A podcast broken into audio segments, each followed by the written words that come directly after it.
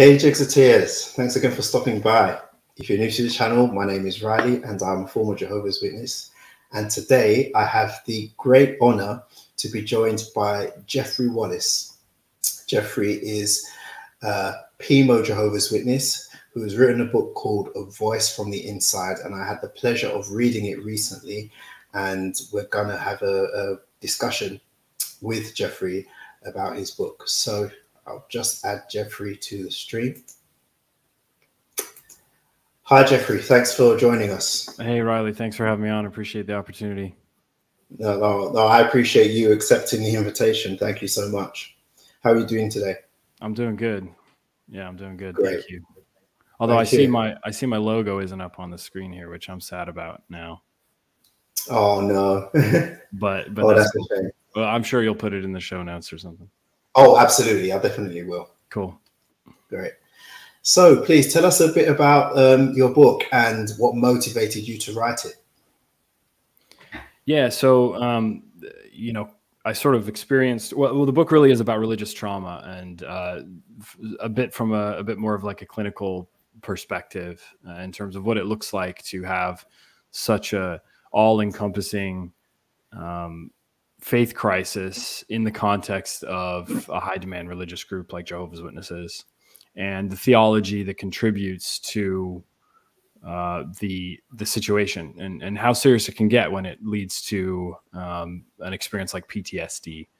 Um, so, you know, I I sort of went through this cognitive change, what we what we call awakening, you know, what ex Jehovah's Witnesses call awakening, and um, had settled on a place that I thought was comfortable for me as a PMO.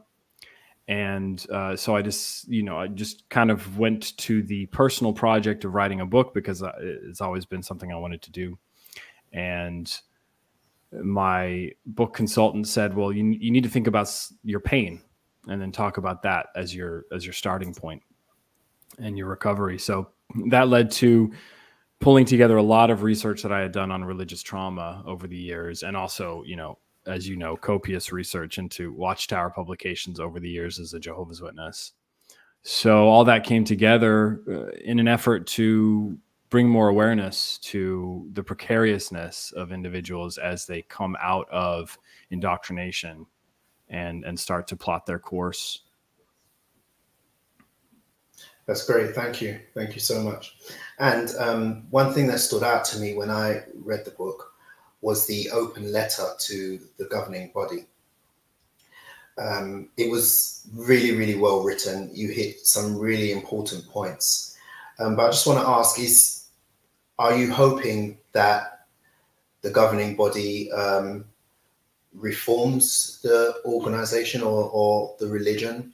Um, what, what, was your motivation behind writing that, that open letter?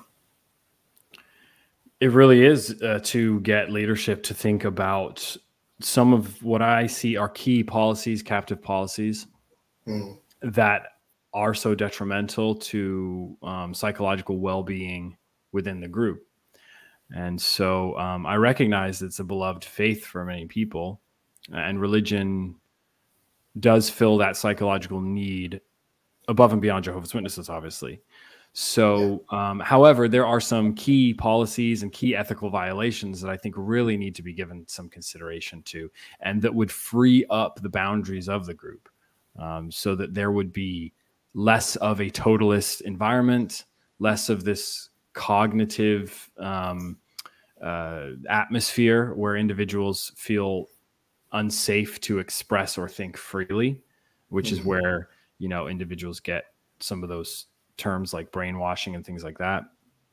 So by just making some alterations at least it would allow some freedom of thought allow people to make decisions that that are in their interest based on their personal values and also particularly uh, in terms of my self-interest um, give religious freedom back to pmos so individuals who were active members of the group who no longer believe the tenets of the organization now um, do not have the free, freedom to exit the group, to speak freely without losing their cherished friendships or relationships with family.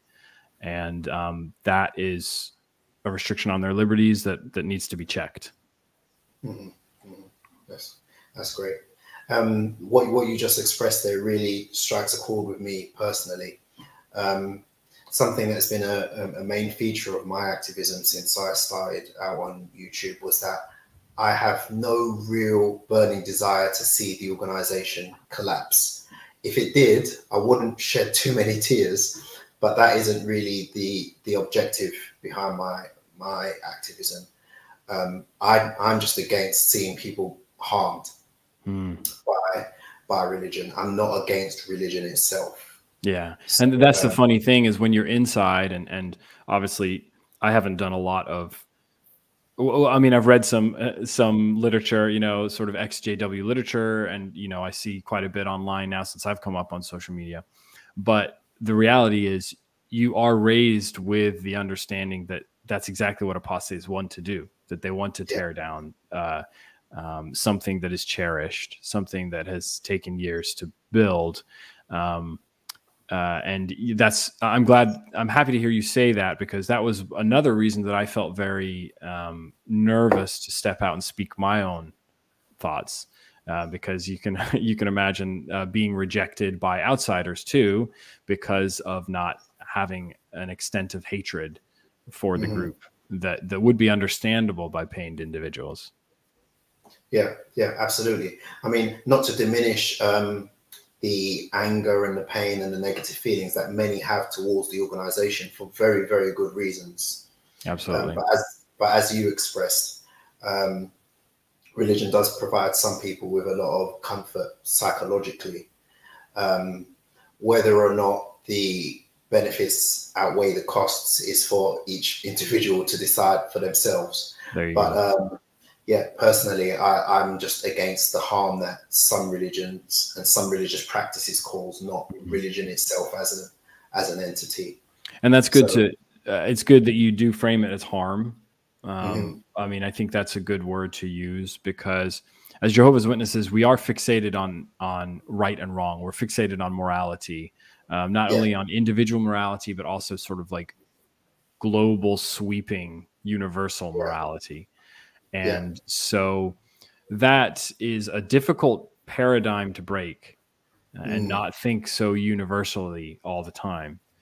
Um, but as you say, regardless of, of where one ends up standing uh, on ethical, uh, ethical, you know, considerations, values, morals, religion, um, we still can recognize that harm is done. And we can still yeah. recognize that an individual in this situation is in a state, and m- my focus is on clinical mental health. So, uh, is in a state where they are going to need um, a unique approach so that so that they can you know be assisted to to move past this crisis. It cannot be dismissed. I think it's easy to dismiss it as a as a faith crisis um, that is um, um, perhaps in in looser religious organizations, but when your entire social network is tied up, and um, there has been this level of weaving personal life into a religious framework, um, it it brings it to a new level that that can really be dangerous. Yeah. So harm is a good word. Yeah. Yeah. Yeah. Absolutely. Um, there was a part in the book that really uh, piqued my interest. It was when you were referencing the Australian Royal Commission and uh, a phrase used by um, Angus Stewart, who did a brilliant job in the Australian Royal mm. Commission, by the way. Um, and that phrase was a captive organization. Uh, could you just um, give us some background on what, what you understand by that phrase and how it applies to the Jehovah's Witness religion? Yeah, I thought it was a fresh phrase because as Jehovah's Witnesses, you're used to being called a cult. Um, you're used to being, you know, being told you're brainwashed. And so you have some pretty standard responses to that. You have a copy of the reasoning on the scriptures and you flip to the page that says cult and then you you say what it says. And it's you can tell Jehovah's Witness they're in a cult all day and it's it's useless in terms of helping them see their cognitive biases, their sort of psychological biases, right? Yeah. Um, but when I saw those proceedings and I read those proceedings, the use of the term um, captive organization, I felt sort of got away from some of that other language that is kind of tired, uh, you know, that, that we've heard so much. Not that it's not useful, but it, at least for me, it wasn't doing anything. But when I heard when I heard captive organization, I thought that's really what my situation is right now as a PMO, um, is is a level of captivity. And so Angus Stewart, he's he's speaking with Geoffrey Jackson, member of the governing body, and trying to you know follow this line of reasoning uh, to where an individual is sometimes faced, and you know when speaking in the context of child sexual abuse, um, he's speaking you know asking Geoffrey Jackson to put his feet in the shoes of a victim of sexual abuse, mm-hmm. and basically he's saying you know if this individual chose to remove themselves from their the presence of their abuser, who may still be in the congregation, namely by leaving the congregation, um, to to get to a place where they feel safe away from their abuser, um, they will face shunning because they will, in effect, be disassociating as a Jehovah's Witness. Um, and the other option is that they remain and you know not feel safe. So so they're kind of in this situation where they are are very much captive. So you have the choice to disfellowship. You can do something and be punitively excommunicated from the group, or you can choose that you no longer want to be a Jehovah's Witness, disassociate, and also be punitively shunned by the group. So um, there is no dignified exit. And particularly when it comes to child sexual abuse, that's a dangerous situation, which that court identified. You know, that was not a healthy arrangement. Um, but you know extending that to individuals in general when it comes to the level of captivity there and moving on from there in the book i highlight psychological captivity and procedural captivity so the theological um, you know the psychology of the religion that is captive that makes individuals captive unable to think freely at times and then mm-hmm. also the procedures that are in place that create an atmosphere of captivity yeah yeah, yeah, absolutely, absolutely. And how's how's that? How's those um, theological and procedural captivity? How's that impacted on you personally? Um. Well, the the deconstructing of the theology is a very liberating process when you do sort of look at it from the angle of how is my creative thought affected by what I'm reading in the scriptures? Mm-hmm. And uh, I should say in the scriptures, in what Jehovah's Witnesses teaches the scriptures, and also in the literature. Um, so, you know, there are elements of Christian theology that are um, disempowering in general uh, and they are enforced at the expense of other viewpoints in Jehovah's Witnesses as an organization. So, whereas uh, mainstream Christians can maybe pick and choose, or they have an external voice, they have maybe a more secular voice that they're hearing and that may be respected either in the community or maybe even in the family. In the case of Jehovah's Witnesses, there is only that theological style of thinking. Uh, and yeah. there is no outside voice. So, but I use Lifton's framework for thought reform um, mm-hmm. so Robert Lifton was a researcher in the 60s that kind of discovered this uh, psychological phenomenon that happens in closed groups, right? And he was studying the Chinese Communist Party and how they used this um, concept of thought reform. It was actually a program of indoctrination and education, and what that did to psychology on the individual level. And so he identified eight different criteria um, that we can see in closed religious groups. And I argue that you can see them in Jehovah's Witnesses, and I give evidence of of those things in the literature and in the experience of a Jehovah's Witness. Yeah, I, found that part of the book uh, absolutely fascinating. Um, I'm really, really interested in, in Lifton's work, and he coined the the term uh, ideological totalism. That's right. Which I think is which is very, very apt in the case of Jehovah's Witnesses, and also within many other socio-political groups today. Mm. I think it's a very, very relevant concept, and I'd advise anybody to to look at his work, especially coming from a, a high control uh, religion or political group. Yeah, I mean, it happens. Uh, it's not to point a finger necessarily at one group. It's just something that happens to humans when they get together and they organize themselves in a certain way. There, there's sort of certain. This plays upon certain tendencies of yeah. of human dynamics, you know. But um, yeah, there's a line that's there's a threshold there um, to where it really becomes uh, a situation that follows this pattern, becomes very easily identifiable, you know. Yeah. Yeah. Yeah. Absolutely. Absolutely. Um, I want to get on to um, some of the, the the research that you've done in order to to write the book. But before we do that, um, I think there's some comments or oh, by the way, viewers, if you have any questions for uh, Jeffrey, please feel free to write them in the com- in the comment section, and uh, we'll take a, a, few breaks and answer some of those. Um, are there any comments or questions? Thank you very much. Oh, I must thank um, my producer Marsha, who's putting these comments on. Thank you very much for doing that. Okay, so there's one from XJW UK Anita, who is a um, a very long time supporter of the channel. Thank you, Anita. I hope you're doing well. As an XJW, I just want religious freedom and children protected within the organization. Yeah, I completely um, agree with that, with those sentiments. And um, I'm sure you do as well, Jeff. Yeah, absolutely. Yeah. Yeah. And Chrissy, thank you. Another um, value supporter. They're a secret society um, well, a good old boys club anyway.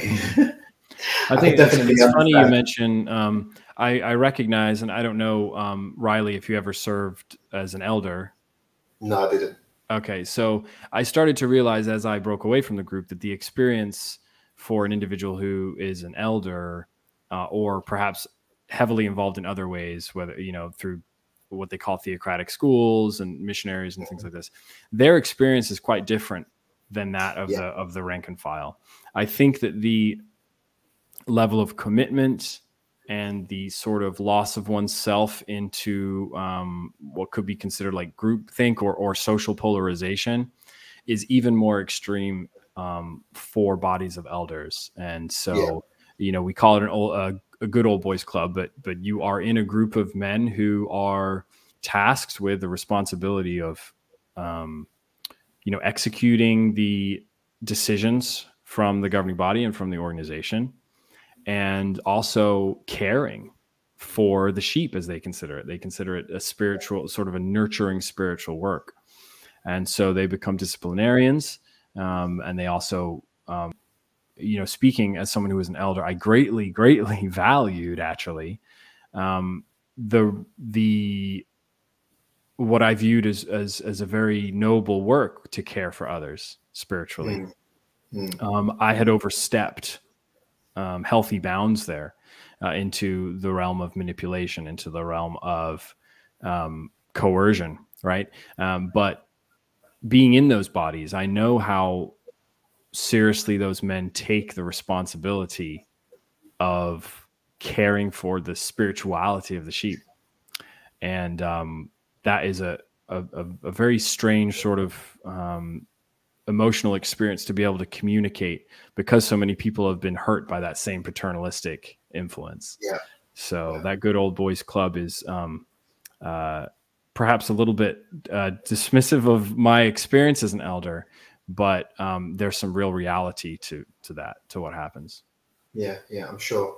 I mean, when I was waking up, one of the channels that I first started like binge watching was um, by a former elder, and he said that it was being an elder that started to wake him up mm-hmm. because he got to see a side of the organization that he would have had no idea of mm-hmm. if, if, not for that. And yeah. I, and I'm like I said, I was never appointed. Um, but I'm certain that if I ever was appointed and became an elder, it would have woken me up a lot sooner as well. I think a lot of people, um, and I remember my first elders meeting, and I've heard of the experience from others. It is this. I talk about it a bit in the book too. I think, uh, like, it's a rough waking up to what's going on and to this new role that you have. You know, so you, there was this curtain that you could not see past, um, as as a layperson into what's going on in that back room with those elders, the decisions. They never give thorough explanations of what happens. Apparently, some mystical spiritual thing happens in those elders meetings that they come back to the group with, and then then you step in and you're in that group, and so there's like normal politicizing that happens in in groups of decision makers, um, and you see that, and it's and it's rough. There there's sort of um, I think, as you say, a moment where some are besotted with their new privilege, um, because in the group you're this is a momentous occasion becoming an elder. Your friends celebrate and everyone pats you on the back, and you've finally done a great job. You've been working on this for years and months and years. Um, so they're besotted with this new privilege, and then they're also facing the the sort of brutal realities of what's going on. And um, yeah, I can understand how that would wake somebody up, but I also understand how it would cause them to double down. And I think mm-hmm. that's what we probably see more is right, yeah. So this this young uh, a young man um, who is you know uh, spiritual, not sort of um, maybe aware of some of the the harsher realities of the world. We could say naive. Um, this was my experience. Becomes an elder, I become an elder, and then you see all this, um, and there's a doubling down, a recommitment. Okay, well, if I'm going to do this, I'm really going to do it. And then other men in the congregation will sort of take you under their wing and give you their spiritual workarounds for why it's okay for you to do this or that, and and um, why this is still in line with what the organization is asking you to do. Yeah. Mm-hmm. So I, th- I think two things could happen, as you say. People could wake up, or, or there can be a recapitulation, a doubling down, an even further loss of self there in that moment. Yeah. Yeah. I mean, I I had a lot of assistance from elders for various things over the course of my um, time as a Jehovah's Witness, and towards the end, there was there was one elder in particular, and I I honestly felt that he wanted to help me in ways that he was unable to due to the restrictions of his office, for mm. want of a better phrase. Yeah. Um, and and I, I kind of got the sense that that was a, a, a, frustration to him. Did you ever feel like that when you were an elder? Um, no, not for the most part, because I was really um, you know, I really did feel like everything that we had in our little shepherd the flock of God book was in fact from God Almighty. So mm. um I never felt I never sort of had that other voice yearning in terms of helping other people. You know, it's like, well, this is this is kind of how it is. You know, this is for their best. This is in their best interest. Um, yeah. th- that minimizing of of personal empathy for others but I do think that that's very true what you say because in in a, in a sense they're sort of like middlemen here. They're given the yeah. instructions and they're very fearful. A, a lot of times, um, elders lack decision making ability, um, and this happens on judicial committees where they are trying to make a decision about what needs to be done, and the the rule book isn't explicit enough and so they end up having to put it in abeyance until they call headquarters and get an answer from headquarters on what to do. And they mm-hmm. sort of will you know they're usually they usually don't make the decision for you. They'll like hold back and, and sort of guide you to a group decision but still put the decision making authority on the elders. But the point is that um, there's there's a real challenge there uh, when men struggle with their sort of natural des- desire to be more kind to people but they're yeah. they're held to the information that's in the in the books. Yeah, so sometimes you know one thing that sticks out to me, uh, which was really difficult for me, and what what I see as um, from uh, like again from a mental health point of view as particularly worrisome is the acknowledgement of how judicial proceedings can cause someone to mention suicide so it's specifically mentioned in the elders book, you know, if if the guilty party says they're thinking of suicide, you know, pause, uh, don't move further, try and help them regain their spiritual balance, and then proceed again. And um, there was a time when, at another place in the book, it said that elders were not to recommend um, specific mental health resources to um, rank and file witnesses. In the most recent copy of the book, that's no longer there, but for many years it was. So you have the situation where elders are creating an environment that can cause an individual so much shame that they want to end their life, but then also are told organizationally not to provide resources for mental health help. Yeah. That is yeah. a real that is a real bind there um, because yeah. the only um, the only people that you go to for spiritual comfort are also stopped from giving you an external, you know, uh, somebody with more ethical training and more professional training to help people get out of mental health crises. Yeah, absolutely. I mean, if that isn't causing harm, I don't know what is. yeah, I can't think of any any yeah. any um, worse situation. It's a shame to have. It, well, I'm using the word shame. I don't like to use that, but I mean, it's it's really troublesome to to have a an organizational policy like the judicial arrangement and disfellowshipping that you know is causing people to get to the point where they would want to take their lives. Um, yeah. You have to really sit with that for a bit and, and ask yourself, you know, whether that can be adjusted in a way that's more healthy for people, yeah. you know, and that's what leadership needs to do really is just say, okay, well, do we need to go this far? Um, it would be really scary to undo disfellowshipping. I think frightening, threatening for leadership because it would loosen the bounds of the religion, and surely some would exit. Yeah, surely. Um, Absolutely. You know, the sort of paradoxical thing about this is you could see growth in Jehovah's Witnesses because it would then be less of a, um, a risky environment to be in. So that's sort of paradox yeah. there.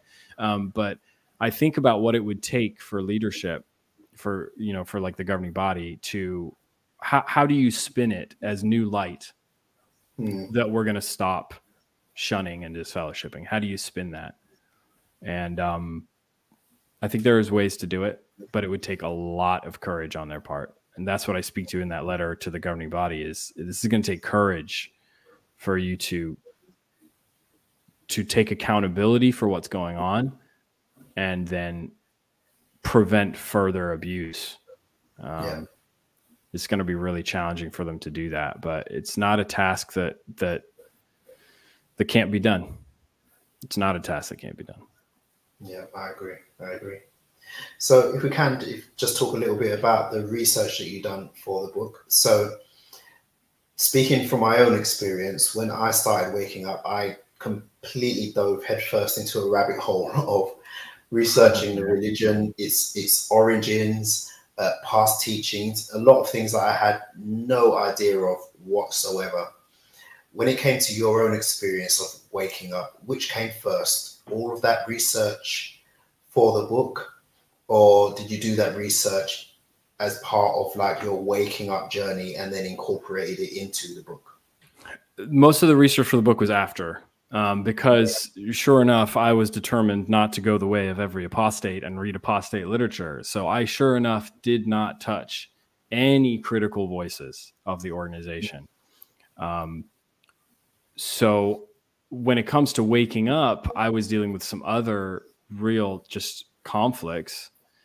Um, and I was doing a lot of learning. I was, I'd kind of reached a point where there was no more reading of Jehovah's Witnesses literature that I could do. I, ha- I had sort of read it all. I had, you know, I had reached the point where I had to read other stuff, you know, and so I started um, just dipping into popular psychology books, you know, um, just stuff that was interesting to me and it was it brought up a lot of cognitive dissonance as i started to realize so much of this was in in conflict to with what i experienced what i thought was the truth and mm-hmm. so that created a, as i fought against that external information it created some real psychological um, uh, conflict which was leading to depression and anxiety trying to push out all these thoughts that didn't match with what I had been taught all my life, right?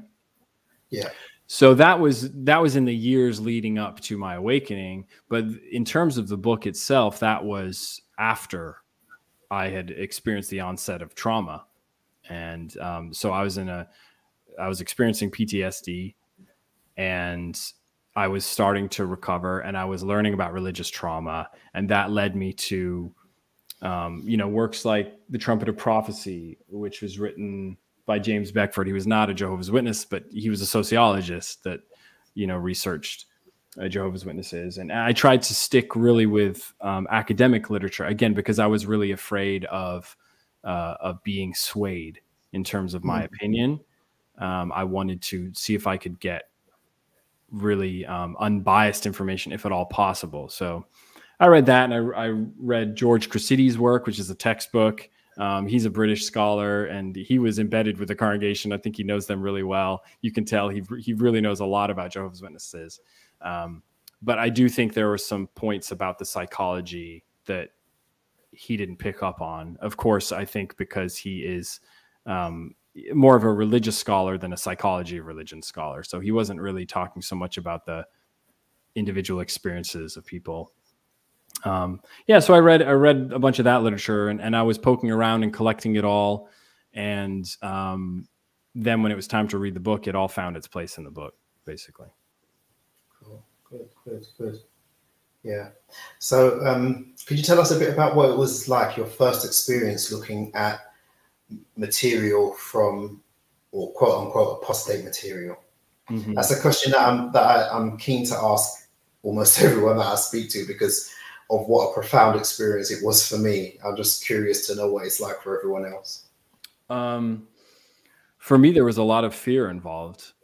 Mm. Uh, so I started recognizing what my religious fear looked like, felt like experientially, right? So actually, before I started reading any of this external information, I knew that I had to make a change, um, sort of um, in terms of my work because I was in a position where I was relying on the organization mm-hmm. for you know finances. And so I had to make a change where I had to start to sort of learn a new skill. And I was experiencing a lot of intrusive thoughts about being materialistic, which is a, a, a theme that is just pounded into uh, yeah. Jehovah's Witnesses through the literature. Um, you know individuals that get haughty and arrogant and you know seek higher learning so they can get fancy respectable jobs and it's because they're not humble and they don't have faith in god. So i was hearing a lot of that. I was i was experiencing a lot of that as i was trying to learn a new skill which was getting in the way of me mastering a new skill. But it did teach me the origin of my sort of religious fears and what that experience was like so then when I when I did get to reading external literature and literature from ex witnesses like Crisis of Conscience and um, also uh, the Gentile Times Reconsidered, mm. I, I noticed that as I sort of edged closer to finally reading it, I was overwhelmed with fear. Uh, but the fear was actually to me it was an indication of something I needed to sit with and experience. Um, in psychology, they call this um, exposure therapy. Yeah. You know, if you have a if you're afraid of spiders, you know, you start with a picture of a spider and you get afraid and the therapist is there and you sit and you breathe through it.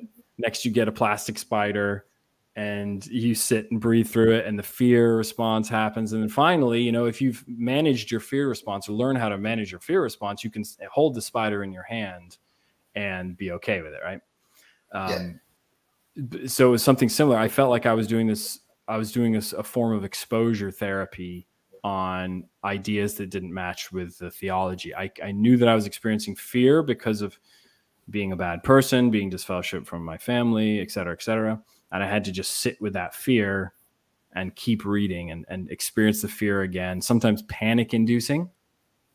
Learning new information was like literally panic inducing.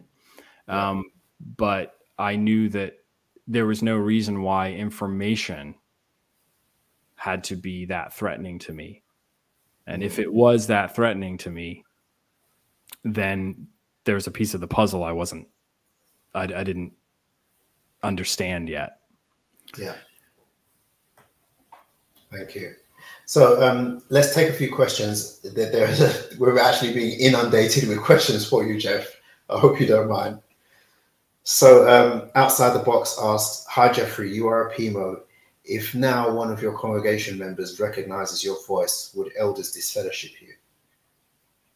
Um, I don't know. I don't know. Mm. I know that I was. Uh, I mean, I'm. This is obviously the risk that I take speaking out. Mm. It causes me a lot of uh, distress. Uh, one thing I do know is that most Jehovah's Witnesses don't watch Jexit 2020. So mm-hmm. I think there's a there's a level of uh, um, anonymity provided there, but uh, yeah, that that's a risk. That is yeah. that is definitely a risk. Yeah. And, I mean, uh, the one thing I, I, I do I know the rules pretty well. Know the rules mm-hmm. pretty well. I know that I um, you know, know how to play that game. Yeah. Yeah. Well, I must say that I do admire your courage for taking that risk anyway, and using Appreciate your voice. And, yeah.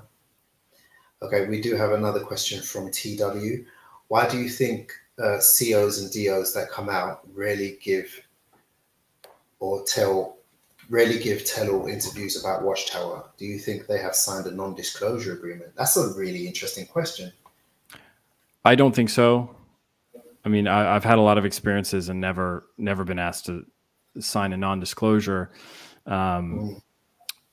I think there's a number of reasons why people don't speak out. Uh, in terms of the cult experience and people who are traumatized by like spiritual abuse, there is a it's really hard because um, there's a real vulnerability to say like I got wrapped up in this. You know, I wasn't thinking clearly. I was hoodwinked and duped by the used car salesman and I'm not worldly wise enough or savvy enough to to have stopped this, right? So there's a bit of there's a bit of like sort of community shame there going on. I think that mm-hmm. stops people from speaking out. They'd rather just be like, "Oh, that was a bad chapter of my life. Move on." Right. Um, so there's that. Um, the other thing, I, I, think, the other thing is um, culpability for individuals who have been in leadership. Yeah. Um, a lot of this stuff I've done. Right. Yeah. I did it. I was the abuser. So now and I mean that in a spiritual term. So now if I'm going to speak out against the danger, you know, what I what I think is harmful, I have to sort of also take accountability for my share in that. And so I think that could get in the way. The other thing is, um, if you've been through the wholesale destruction of your faith and you have been through post traumatic stress, um, you may not want to bring that on others. I certainly struggle with that. As much as I want people to have their psychological liberty, um, I think that that needs to be something sought by the individual, mm. which is why I don't need to speak out to Jehovah's Witnesses themselves. Um, they may need help upon exit when they choose to, and that's where I think mental health professionals come in. Um, but yeah, I know how traumatic that can be. I know how how thin of a line that can be to walk uh, when you've lost when you feel like you've lost everything and you feel unsupported. So it could be concern um, that stops some, and um, it could be still a, a, certain amount of shame. There could still be a certain amount of shame for having lost one's faith. Um, you know there is a certain amount of psychological we could even call it strength to be able to keep up a lie if you can stick with your bullshit long enough there is a significant strength that that sort of people who are held to their own honesty they don't have that strength um, it's difficult to keep up for some um, and so for those who can keep it up there's a there's a power in that there's a power in being able to uh, you know, uh, stick to your guns, even when you're withholding information. And so the leaders that fall away, they, they, they, they didn't cut the mustard. They couldn't hold on to, we call that holding on to faith. They lost their faith. Oh, you know, like they, they weren't able to hang on to their faith, there's still perhaps shame and personal weakness there for not being able to hang on to this this ideal. Yeah. Yeah. That's my guess. I don't know. I've never spoken to any of them, so that's my guess. Yeah. Um, I mean, elders um, who are, you know, ex witnesses or PMOs, and, you know, they come out and they blow the whistle and they leak documents. I mean, that is a very, very common thing, but it is very rare for circuit overseers and district overseers to do the same. I mean, there I've encountered one or two on the XJW Reddit um, forum, but um, they're very, very rare, very few and far between. So uh, that, that was a really good question. Yeah, yeah, that's that's about. interesting. That that is interesting. I have I've, I haven't noticed that. Um, of course, they are rarer in general, right? There's not as many of them, and yeah, it true. will be that's harder awesome. for them to wake up. Um, you have to also remember that circuit overseers are. There comes a point where you give more than just your sort of religious devotion to the organization, but also financial, right? Yeah. So uh, the sort of vow of poverty that you sign, and then you enter into a financial relationship, you are particularly disempowered when yeah. you you can't who would you how would you exit? You have no skills. Um, you're past the point where you know you would have the money for an education. Um, so this is a particular place of disempowerment that that would be very very difficult for some to be able to step away from. That's very true. That's very true. And most uh, overseers circuit and district overseers are in the later stages of their life as well. Mm, yeah. Um, you know, how do you start again at that age mm-hmm. with yeah. you know, from scratch? Yeah, yeah, that, that's a good point. Okay, Anita has another question. Um, hi, Jeffrey. Are you in a strong JW family? Yeah, definitely. Mm-hmm. um, very strong. Yeah, involved multiple levels. Yeah, I'll leave it at that. I don't like to. I was mentioning to Riley earlier. I don't like to speak too much about my family for you know sort of obvious reasons. Yeah. Yeah, that's fair enough. And uh, Miss Bethany Headley asks, "What is your exit plan, Jeffrey? I'm having trouble leaving." Ah, um, you know, I used to give a lot of advice. I used to be an elder. I don't like to give advice anymore. I really don't. Um, I like to sort of bow out there, but I will say that um, there are individuals that want to help on the outside. I think having a mental health counselor is hugely important, particularly somebody that wants that understands uh, religious trauma. Yeah. Um, and so there's a lot of discussion in the ex evangelical space, um, a lot of discussion in the ex Mormon space of um, what it's like, how traumatic it is to leave, and to mm. give you a safe space um, while you are exiting to figure out w- what you want to do and to figure out how you're going to build your life. So, yeah, mental health counseling is huge. Um, that way, you know, th- there are there's an understanding in the mental health community of the the limits of one's authority in terms of convincing you what to do and how you want to do it. And so most are, are able to step back and yield space so that you can create your own your own path. Um, and so I, I think empowerment, personal empowerment is really important. Emotional empowerment. I talk a lot in the book about um, mindfulness. I know that's another rabbit hole, but it did definitely help me to understand my emotional blind spots that were being filled by the group. Um, so I started to understand, oh, I, you know, I, I turned to Jehovah with this concern, that concern, this concern, and that concern.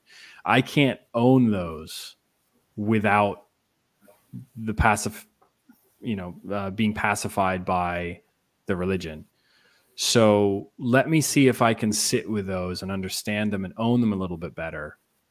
Um, so that I can feel emotionally empowered. And then for some, it's, um, you know, for others, it's financial empowerment. I think of uh, individuals who are children in Jehovah's Witness families or teenagers. Um, you know, that's going to be about getting out on your own and and making your own way. Um, and but but yeah, if if you feel that you don't have a voice, then get with a therapist because there's all sorts of assertive communication skills that that we weren't taught as Jehovah's Witnesses um, about how to communicate needs, how to communicate desires, how to communicate our own thoughts in a way that isn't aggressive, how to be angry. Right? We're not taught how to be angry in, in, in Watchtower literature. It's a work of the flesh, but it's really not a work of the flesh. It's it's you know part of the natural landscape of human emotion. So learning how to express anger in a healthy way, um, you know. But but I certainly for for you know the commenter, um, seek help. See, seek help from somebody you can trust, a professional. Thank you. That's very good advice. That's something that I'm always keen to um, advocate as well. Therapy is so so important. It's so so important. Um, could you tell us about? I mean, you do speak about this in the book. I mean, you go into great detail about your whole, you know, waking up journey. But for the benefit of those who haven't read the book yet, and I do encourage all of you to do to read the book, could you just briefly tell us what was the spark that ignited your um, journey to waking up? Yeah, it's hard to it's hard to pinpoint it because it was incremental. As I said, I was reading a lot because I had a lot of downtime, um, and I had a a job that was sort of not intellectually stimulating. I was reading a lot about other religions because I was trying to preach to them. Mm-hmm. I was trying to convince them that I had the truth. And so I was reading a lot about different religions and I started to s- see how there were some real gnarly similarities between how I thought and how they think, particularly in like fundamentalist groups. Um, and so I was reading a lot about fundamentalist religion, fundamentalist Islam, and some of the challenges that were being faced in Europe and in, um, you know, the Syrian crisis and in the Levant there. So I was trying to understand what what really made people think that way. And as I started to, I started to see similarities to the way that I think and the way that I use the Bible to convince people of the truth of what I do and how I also use theology to abdicate responsibility for things that you know maybe not in the best interest of humanity mm-hmm. so i was drawing these connections and things started unraveling and then as i said i was i was doing a lot of listening and reading um, but it seemed like everywhere i turned you know 20 pages into the book i would rub up against something that would conflict with my theology and i had to put the book down and um, so that was getting untenable. Um, but uh, eventually, I just I was just getting by with like Xanax every day, going out and giving talks from the platform, just uh, you know, trying to numb all of my feelings so that I could I could give parts from the platform. Mm-hmm. I was getting trained for some for some uh, bigger responsibilities, and um, I I reached out to every mentor of stature in the group that I could that I knew of. Any every everybody that I respected who had been my spiritual advisor, or my spiritual teacher, I reached out to all of them. I discussed some of my concerns, and none of them could go there with me. None of them could sort of reckon with you know some of what we're doing here could be considered harmful and no, nobody nobody could be honest like that with me and um, uh, there was a, a moment where I had to let go. Uh, I could no longer make excuses for my beliefs. I had to just let it go. And um, yeah, that was a, a panic inducing. I remember that a very panic inducing moment. Um, it's it's not nice to think about it. It is no less than traumatic. That's why I speak out because uh, yeah, th- when you do something like that and you have those sort of symptoms of trauma, panic attacks, and all that, you, you need to have some medical professionals with you too. For some. Yeah, yeah, yeah, absolutely. I mean, um, I had an experience like that myself the first time that I watched an XJW video on YouTube. I had a full-on anxiety attack. Yeah, there you go. Yeah, absolutely. I mean, sweating, mm-hmm. hand shaking, mm-hmm. everything. Yeah. Yeah. Okay, let's take a few more questions, please. Uh, thank you, Jeffrey. A hitman rarely gives interviews when they change their life, even if they know where the bodies are buried figuratively. I guess I don't know. So I don't I understand that question. I think this was in reference to uh, the earlier question about uh, circuit overseers and district overseers not really I see. telling about their experience once they leave. Yeah. Yep. And uh, Ronnie, hi Ronnie, how are you doing? It's good to see you here. Um, Jeffrey, will you ever leave the organization or continue as a PMO? How do you guard your mental health? Yeah, I don't know what that looks like for me. Um, just at this at this point, it's a bit of a personal journey, which I'll, I'll keep to myself a bit. But in terms of my mental health, um, regular therapy uh, is is really important for me. Mm. I also set boundaries and and um, I have created a safe of space, to, uh, safety at least in my own home, right where where the organization does not have dominion, and I think that's an important step for a PMO is to you know, you know there may still be some social obligations that you feel as yet you cannot let go of but at least you can start creating a space of of safety in your home you know? And so releasing obligation with the family to things like you know the daily bible reading and the daily text reading and the and the family worship and the watching this and the you know those high demand requirements you know you can start with some freedom in the home and then move from there you know. So that that's very important to me. Um, as i said before mindfulness is really important when uh, for me has been super helpful um, when i'm in a situation that's causing me emotional discomfort to um, be able to be an observer of my experience a little bit uh, rather than uh, feeling the need to react to it. So uh, mindfulness allows you to step back see what's going on in terms of your thoughts and your emotions uh, so that you can then separate from that a decision that is pragmatic for you, um, whether it's to leave or to stay, or to how to leave and how to stay, where the boundaries will be for you, um, how you can create some power. Um, yeah, so mindfulness is, is super helpful for that for me too. Yeah, that's that's that's a great answer to that question. I mean, I've I've found mindfulness helpful as well. Um, I really did like the part of your book where you touched on that as well.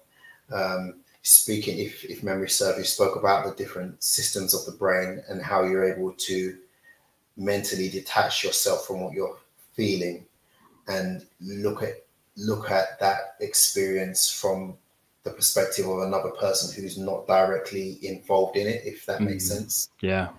Yeah so i mean if you have for example if you're you know we what the example we were talking about earlier reading something that triggers a fear response right? In that moment you can say okay you know uh, what am i experiencing? Where's that fear? Okay the, i'm feeling that fear in my head. Maybe i'm feeling it in my stomach i'm feeling all these sort of sensory experiences.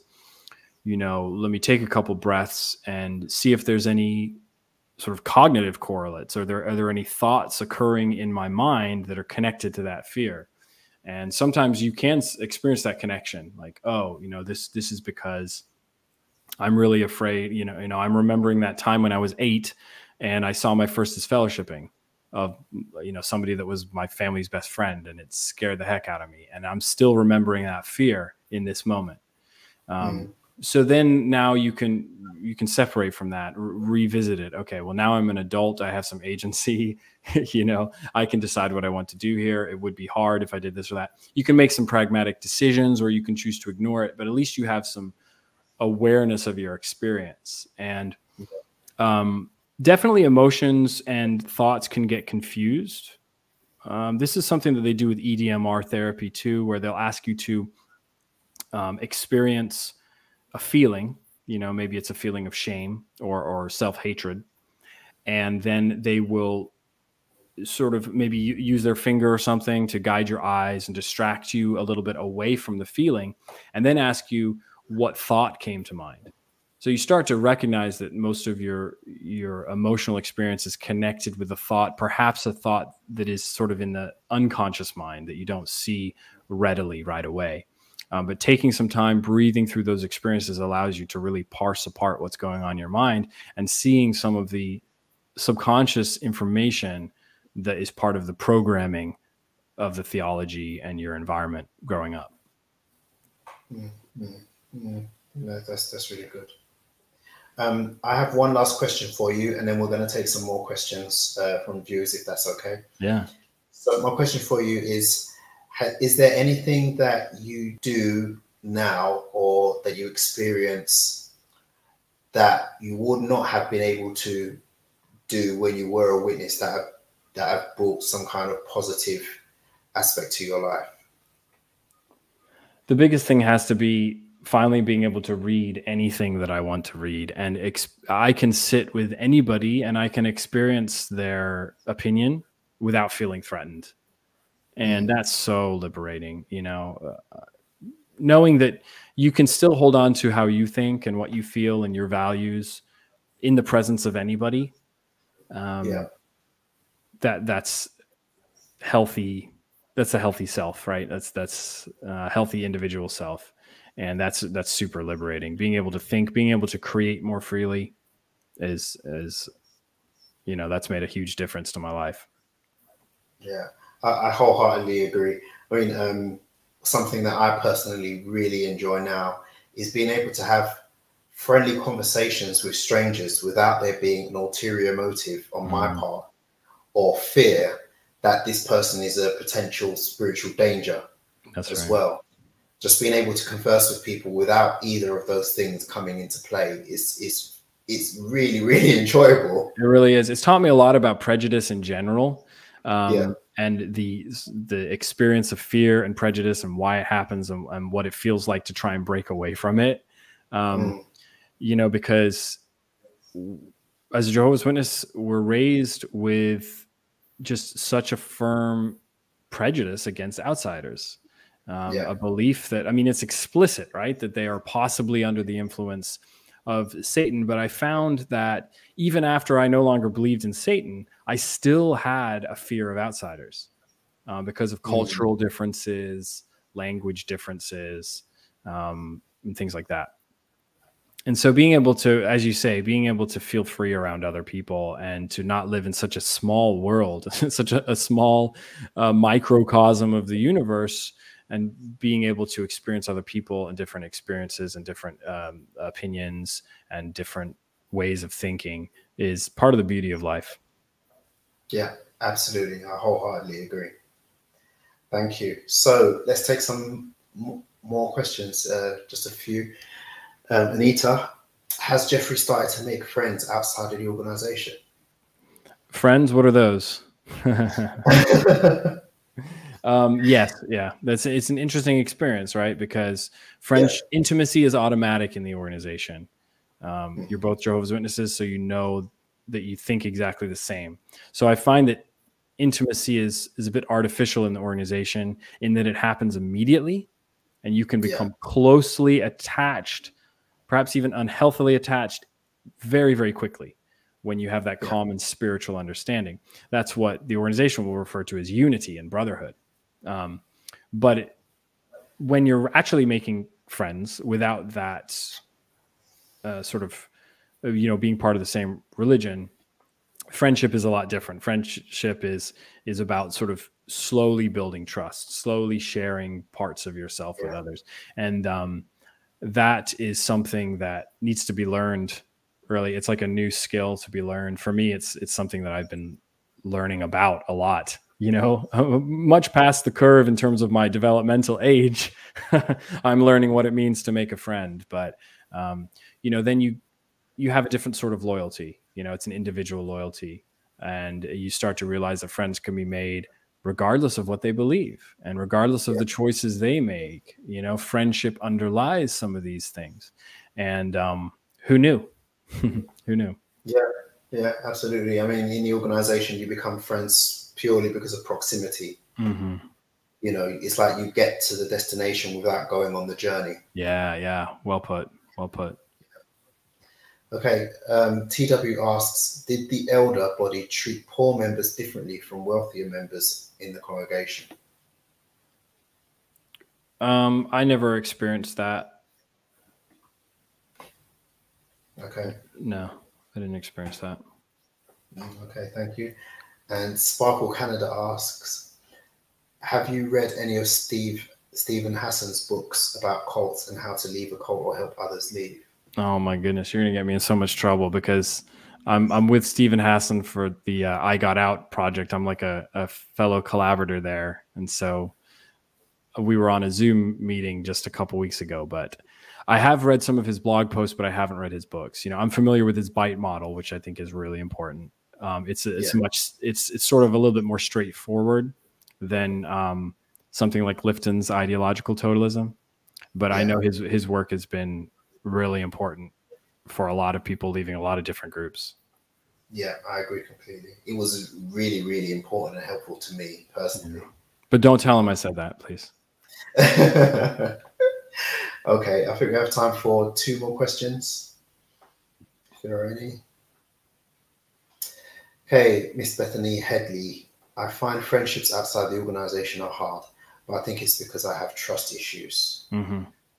Yeah, yeah, and um, one of uh, if you haven't read Leaving the Fold by uh, Marlene Winell, that's really important for recoverers for religious trauma. She talks about betrayal trauma. And um, I've written about this too how you trust with all your might in an organization and then it, it betrays you. It doesn't give you the full truth. It has been coercive in the way it treated you, it manipulated you. And those are all the humans you knew all the humans mm-hmm. you know are Jehovah's Witnesses. So you have no experiential evidence that humans are not that. Right? Let's just be honest with ourselves. You as yet do not have evidence that humans are trustworthy. So I cannot try and tell you right now that they are. Uh, it's something that you'll have to experience. Um, I have faith that they are, but my experience is is still building up too because I'm I'm in sort of the same situation, right? Um, yeah but you're absolutely right. It, it's it shakes your trust in humanity at large, um, and that is a wound that that needs to be recovered from. Check out some stuff on betrayal trauma. Um, check out Marlene Winell's work. She's got some great discussions of that. Great, thank you. Okay, so one final question. Uh, Question for Geoffrey. So you don't believe in Satan. Would you say you are atheist, agnostic, or how are you leaning? And does your family have any clue that you're having doubts? Hmm. Yeah, definitely atheist slash agnostic at this point. Um, I, I I can't be really dogmatic about the lack of existence, the non-existence of God. I, I can't be dogmatic about it. I find in that dogmatism, I start feeling like a Jehovah's Witness again in terms yeah. of my rigidity. And yeah. so uh, I can't be real dogmatic about that. Um, so, but in terms of, uh, uh, oh yeah, I mean, I take a more secular approach. I find that very, very liberating to lean into sexual, uh, sexual. Well, that too, that too, but um, secular, um, secular thought has been a big you know relief because you can see that other side of the coin and it's important to balance yeah. that with spirituality always um, because it keeps one foot in the ground and really i think our minds are both um, mm-hmm. sort of these secular materialistic things and also these spiritual you, you, know that sort of conflict is what is the human experience um, you know in terms of my family um, they have only seen how I have stepped away from the things that I used to do for the organization, and um, uh, probably don't always understand how that is. However, I know that there was a time before I made those decisions where I attempted to communicate it to them, um, but mainly on deaf ears. You know, there's a time where where you have to own that for yourself, and I think that's that's part of the growth pattern away from this too. You know is owning one's one's values in the absence of validation. Mm-hmm. Very true. Very true. So, lastly, please tell us how we can um, read your book. Yeah, um, the book is on Amazon. Also, uh, so you can get a paperback or the ebook, and then also you can get the audiobook too. So we finished that up um, a month or so ago. So that's available. Yeah Should be uh, it's on Audible, and I think it uh, should be in Google and other places, iTunes too. Great, thank you so much. And um, yes, there are links to the book in the description of this video as well. So, Geoffrey, thank you so much. It's been an absolute pleasure speaking with you. This yeah, evening. thanks so much for having me. I appreciate it. It's been great. No problem. Thank you. The honor's all mine. And thank you, viewers, for watching. If you haven't already done so, please uh, like the video and subscribe to the channel with notifications so that you'll be alerted whenever um, I publish a new video. Please proceed to the Jexit in an orderly fashion and I'll see you in the next one. Thank you so much for watching to the very end of the video. If you haven't already done so, please like, leave a comment and subscribe to the channel. If you like my work and want to help me continue doing it, please support me on Patreon at patreon.com forward slash Jexit underscore 2020.